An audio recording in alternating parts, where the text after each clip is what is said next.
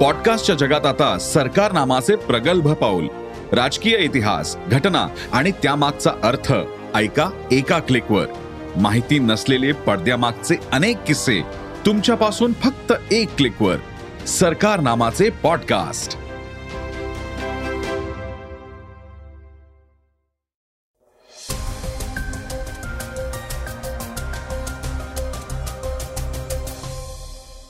नमस्कार. मी गौरी कुबेर. आता आपण ऐकणार आहोत आजचं सकाळचं पॉडकास्ट काँग्रेस अध्यक्षपदाच्या निवडणुकीत अखेर मल्लिकार्जुन खरगे यांचा विजय झालाय. खरगे यांना सात हजार आठशे सत्त्याण्णव मतं मिळाली आहेत. आजच्या पॉडकास्टमध्ये आपण त्याविषयी सविस्तरपणे जाणून घेणार आहोत. मुख्यमंत्री एकनाथ शिंदे यांनी पंतप्रधान नरेंद्र मोदी यांना पत्र लिहिलंय. त्या पत्राची राजकीय वर्तुळात मोठ्या प्रमाणात चर्चा होतीये. याविषयीही माहिती घेणार आहोत. आज चर्चेतील बातमीमध्ये उद्धव ठाकरे गटाचे भास्कर जाधव यांच्यावर जो हल्ला झालाय त्यावर त्यांची प्रतिक्रिया आपण ऐकणार आहोत. चला तर मग सुरुवात करूयात आजच्या पॉडकास्टला पाकिस्तानची एक बातमी. पाकिस्तानातील दहशतवादी असलेला शाहिद मेहमूद याला जागतिक दहशतवादी घोषित करण्याच्या प्रस्तावावर चीननं स्थगिती दिलीय. त्यामुळे चीनकडून दहशतवादाला खत पाणी घातलं जातंय का? हा प्रश्न निर्माण झालाय. भारत आणि अमेरिकेकडून संयुक्त राष्ट्रात हा प्रस्ताव देण्यात आला होता. चीननं संयुक्त राष्ट्राच्या जागतिक संघटनेत दहशतवाद्यांना जागतिक दहशतवादी घोषित करण्यावर स्थगिती देण्याची मागील काही महिन्यात ही चौथी घटना आहे. त्यामुळे चीनकडून दहशतवादाला खतपाणी घातलं जात असल्याचं स्पष्ट झालंय. संयुक्त राष्ट्र सुरक्षा परिषदेच्या अल कायदा प्रतिबंध समिती अंतर्गत मेहमूदला जागतिक दहशतवादी म्हणून घोषित करण्याचा प्रस्ताव हा अमेरिका आणि भारतानं दिलाय. या प्रस्तावाला चीननं विरोध केलाय. तर पाकिस्तान आणि चीनकडून अनेकदा भारताच्या सीमा भागात दहशतवादी कारवायांना प्रोत्साहन देण्यात येत आहे याचबरोबर दहशतवादाच्या मुद्द्यावरून पाकिस्तानची बाजू चीनकडून घेतली जाते. तर चीन आणि पाकिस्तानचे द्विपक्षीय संबंध चांगले असल्यामुळे चीननं पाकिस्तानात आर्थिक गुंतवणूक केली आहे. त्यामुळे चीननं पाकिस्तानची बाजू घेत या प्रस्तावाला स्थगिती दिल्याच्या चर्चा आहेत. भारत आणि चीनच्या सीमा भागातही चीननं अनेक वेळा घुसखोरी केली आहे. लडाख इथल्या सीमा भागात चीननं काही दिवसांपूर्वी घरं बांधल्याचा व्हिडिओही समोर आला होता. काँग्रेसच्या अध्यक्षपदाविषयीची बातमी आता आपण ऐकूयात. काँग्रेस अध्यक्षपदाच्या निवडणुकीत अखेर मल्लिकार्जुन खरगे यांचा विजय झालाय. खरगे यांना सात हजार आठशे सत्त्याण्णव मतं मिळाली आहेत. तर शशी थरूर यांना एक हजार बहात्तर मतच मिळवता आली आहेत. त्यामुळे खरगे यांच्या काँग्रेस अध्यक्षपदावर शिक्कामोर्तब झालाय. तर राजकीय वर्तुळात दुसरीच एक चर्चा रंगलीय. कधी काळी इंदिरा गांधी विरोधात बंड करणारे खरगे काँग्रेसचे अध्यक्ष कसे बनले? असा सवाल या निमित्तानं उपस्थित होतोय. कामगार चळवळीतून कारकिर्दीची सुरुवात करणाऱ्या खरगेंनी देशातल्या सगळ्यात जुना पक्ष काँग्रेसची सूत्र हाती घेतली आहेत. खरगे आपल्या राजकीय कारकिर्दीत नऊ वेळा आमदार राहिले आहेत. तर दोन हजार नऊ आणि दोन हजार चौदा मध्ये ते सलग दोन वेळा खासदार झाले आहेत. पन्नास वर्षांहून अधिक काळ राजकारणाचा अनुभव असलेल्या खरगेंकडे एकोणीसशे एकोणसत्तरमध्ये कर्नाटकच्या गुलबर्गा शहराच्या अध्यक्षपदाची जबाबदारी आली. एकोणीसशे बहात्तरमध्ये ते पहिल्यांदा आमदार झाले. त्यानंतर दोन हजार आठ पर्यंत ते आमदार म्हणून निवडून आले. दोन हजार नऊ मध्ये काँग्रेस पक्षानं त्यांना गुलबर्गा लोकसभा मतदारसंघातून उमेदवारी दिली. त्यानंतर ते लोकसभेत पोहोचले. असं म्हटलं जातं की खरगे यांच्या कारकिर्दीच्या सुरुवातीच्या काळात असा एक प्रसंग आला होता जेव्हा त्यांनी इंदिरा गांधी यांच्या विरोधात बंड पुकारलं होतं. त्यांच्या या बंडामध्ये त्यांचे राजकीय गुरु कर्नाटकचे माजी मुख्यमंत्री देवराज उर्स सामील झाले होते आणि काँग्रेसला रामराम ठोकला होता. मात्र काँग्रेसच्या मुळापासून दूर असलेल्या खरगे यांना हे राजकारण आवडलं नाही आणि ते काही दिवसातच काँग्रेसमध्ये परतले. खरगे यांनी एकोणीसशे नव्वदच्या उत्तरार्धात काही दिवसांसाठी काँग्रेसची फारखत घेतली होती. मात्र एकोणीसशे एकोणसत्तरमध्ये काँग्रेस फुटली तेव्हा खरगे इंदिराजींच्या सोबत होते. एकोणीसशे बहात्तरच्या विधानसभा निवडणुकीत देवराज उर्स यांच्या नेतृत्वाखाली इंदिरा गट काँग्रेसला विधानसभा निवडणुकीत जबरदस्त बहुमत मिळालं होतं. याच निवडणुकीत खरगे यांचाही विजय झालाय. या दरम्यान देवराज उर्सही इंदिराजींसोबत गेले होते. पण एकोणीसशे ऐंशी मध्ये देवराज यांचा इंदिरा गांधींशी वाद झाला आणि त्यांनी काँग्रेस सोडली. मुख्यमंत्री एकनाथ शिंदे यांच्याविषयीची एक बातमी आता आपण ऐकणार आहोत. मुख्यमंत्री एकनाथ शिंदे यांनी पंतप्रधान नरेंद्र मोदी यांना एक पत्र लिहिलंय. त्या पत्राची राजकीय वर्तुळात मोठ्या प्रमाणात चर्चा होतीये.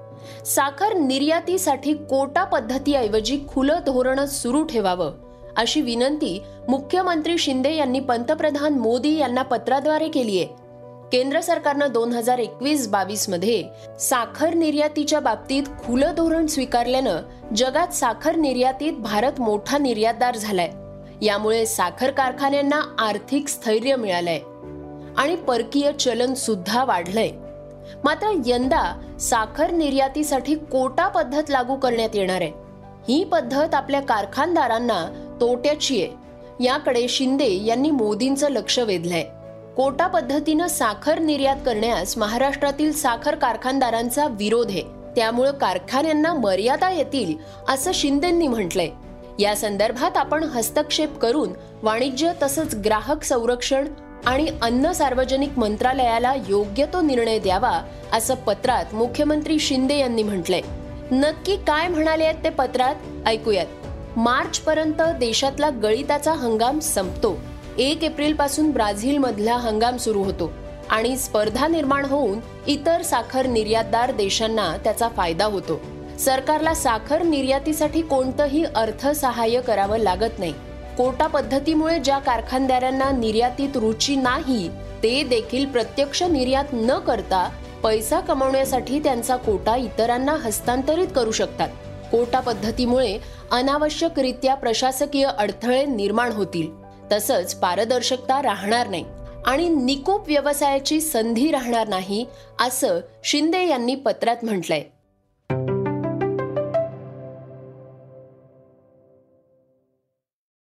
श्रोत्यांनो आता वेळ झाली आहे आजच्या वेगवान घडामोडींची.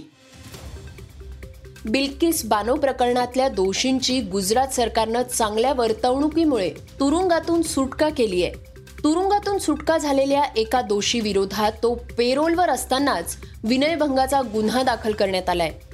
गुजरात सरकारकडून सुप्रीम कोर्टात दाखल केलेल्या प्रतिज्ञापत्रात ही बाब समोर आली आहे गुजरातमधल्या बिल्किस बानो प्रकरणातील दोषींना जन्मठेपेची शिक्षा सुनावण्यात आली होती.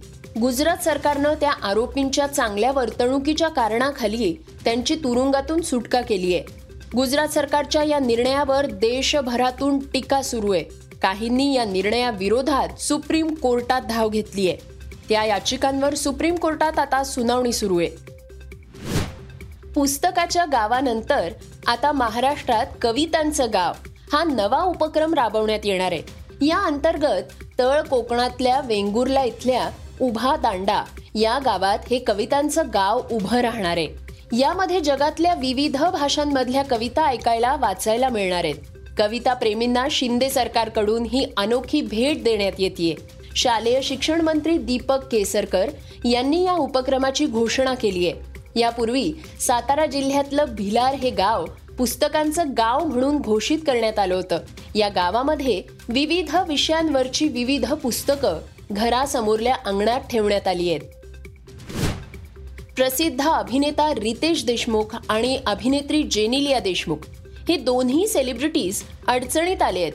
लातूरमध्ये असणाऱ्या त्यांच्या कंपनीवर भाजपनं गंभीर आरोप केले आहेत. यामुळे वेगळ्याच एका चर्चेला उधाण आलंय. लातूरमधल्या सोळा उद्योजकांना डावलून देशमुखांना अवघ्या दहा दिवसात भूखंड मंजूर करण्यात आल्याचा आरोप भाजपनं केलाय. लातूर जिल्हा मध्यवर्ती बँकेनं त्यांना एकशे सोळा कोटींचा पुरवठा काही दिवसातच कसा काय केला असा सवालही या निमित्तानं समोर आलाय.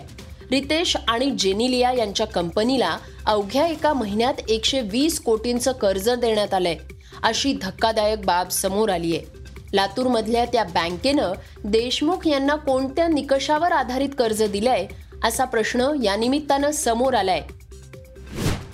पुढल्या वर्षी पाकिस्तानात होणाऱ्या आशिया चषक स्पर्धेत भारतीय क्रिकेट संघ खेळायला जाणार की नाही याबाबत सुरू असलेल्या चर्चेला आता पूर्ण विराम मिळालाय. बीसीसीआयचे सचिव जय शहा यांनी स्पष्ट केलंय की भारतीय संघ पाकिस्तानला जाणार नाही. हे वक्तव्य समोर आल्यानंतर पाकिस्तानमध्ये वेगवेगळ्या चर्चांना उधाण आलंय.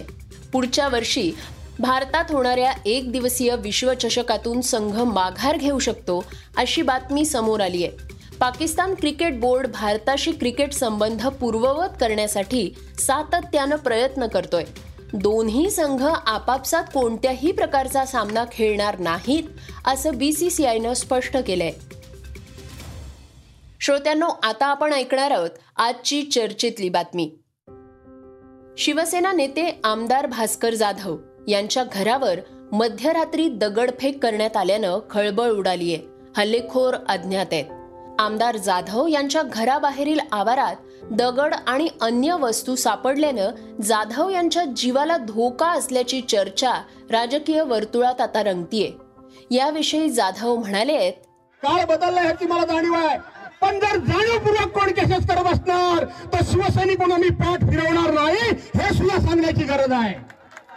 हे सुद्धा सांगण्याची गरज आहे. काल मी इथं उतरलो. अरविंदराव सावंत आणि विनायक राऊतांनी एअरपोर्टला माझी अतिशय उत्कृष्ट अशी सोय करून ठेवली होती. शंभर दीडशे पोलीस शे दोनशे शिवसैनिक कोण हार घालतोय कोण तुरे घालतोय कोण माझा सत्कार करतोय कोण फोटो काढतोय मी पुण्यकर्म करून आलो होतो सिंधुदुर्गातून. तुम्हाला माहिती आहे. बघितलं की नाही?